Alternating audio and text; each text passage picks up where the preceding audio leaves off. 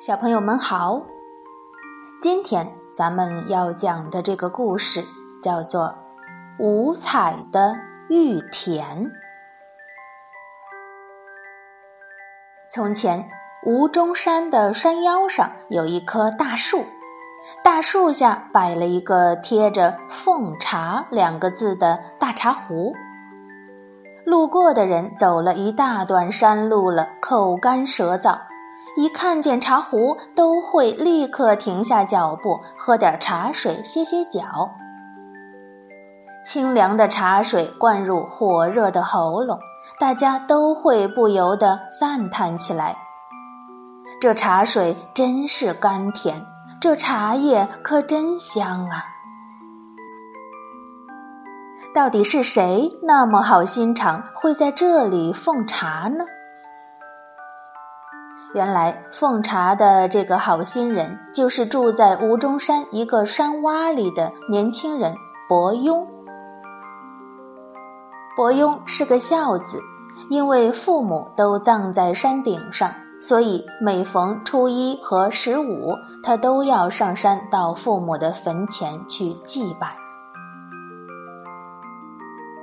吴中山又高又陡，爬上去十分吃力。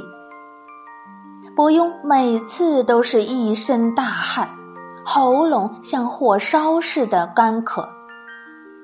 这样的时候，他总会盼望着：要是有杯水喝喝，该多好啊！偏偏这附近没有人家，也没有山泉。吴中山的山顶上有一座古庙，伯庸看见上山进香的人都跟他一样干渴，就下定决心每天提着一大壶茶水到山腰上奉茶给大家喝。有一次，伯庸又提着茶水上山，遇到了一位上庙去烧香的姑娘。这位姑娘长得像一朵白莲花一样好看，伯庸连忙就问人家：“这个是谁家的姑娘啊？”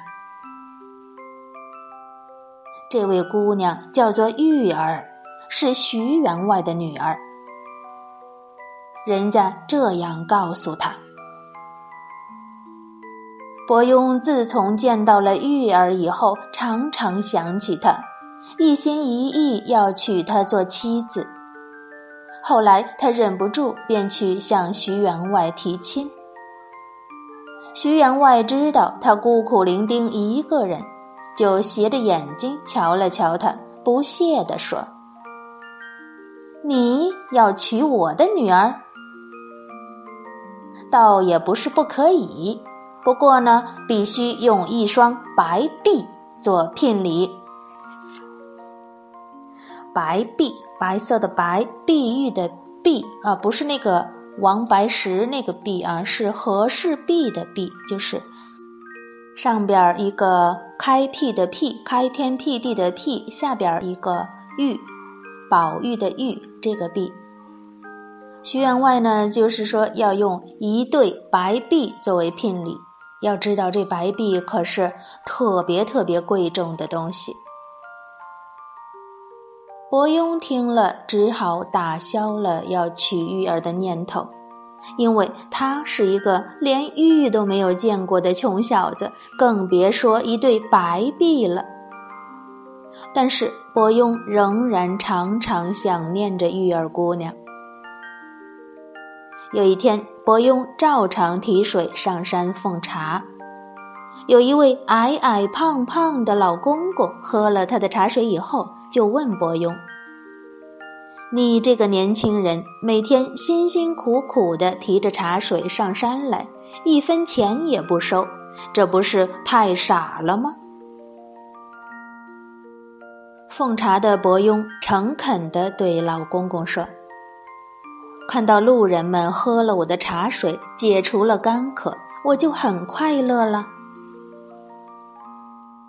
矮胖矮胖的老公公拍了拍伯庸的肩膀，笑呵呵地说：“你呀，还真是一个热心的人。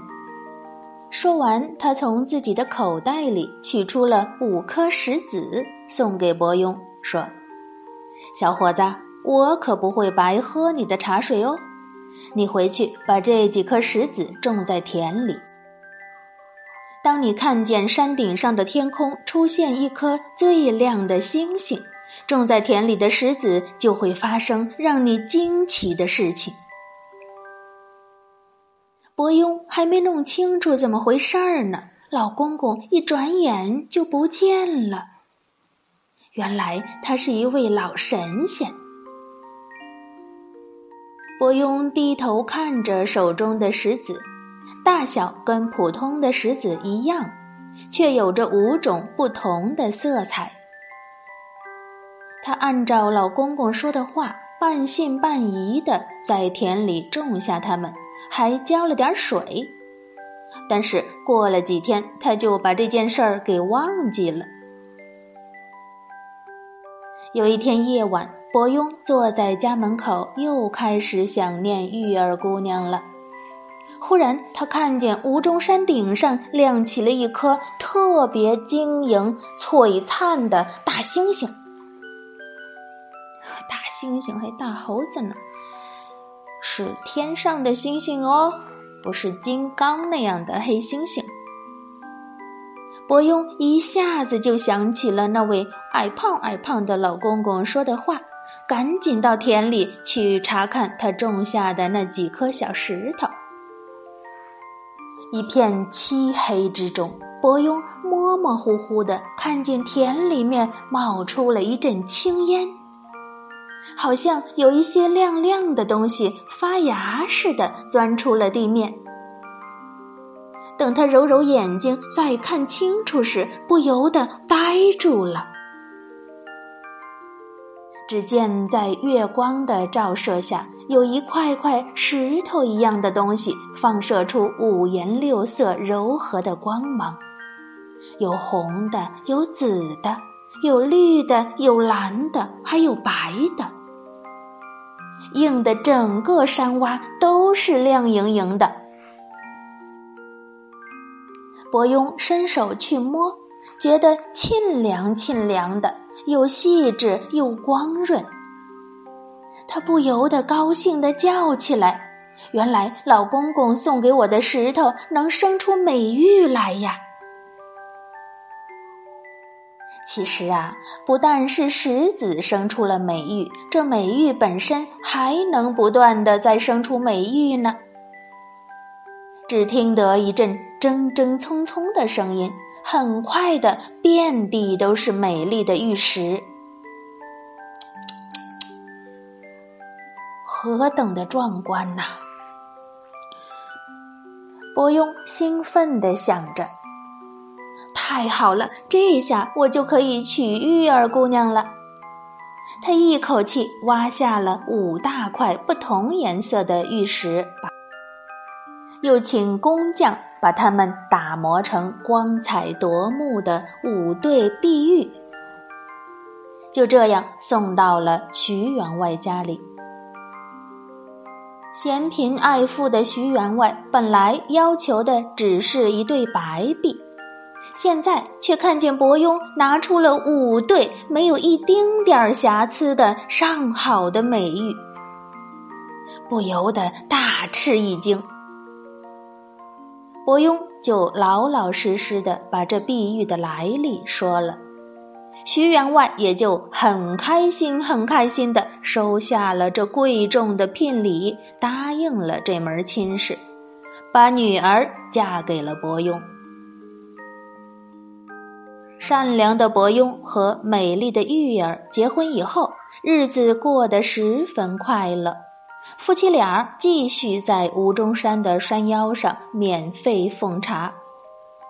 冬天，他们温热的茶水温暖了路人的心；夏天，他们的凉茶则滋润了路人干渴的喉咙。后来，皇帝听说了玉石生玉的故事。亲自来到吴中山上查看，并且把这个地方赐名叫玉田。从此，伯庸的家乡就正式改名为玉田县。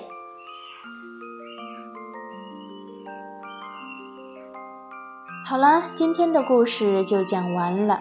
伴随着窗外小朋友们的尖叫声，咱们就结束了今天的故事时间。晚安。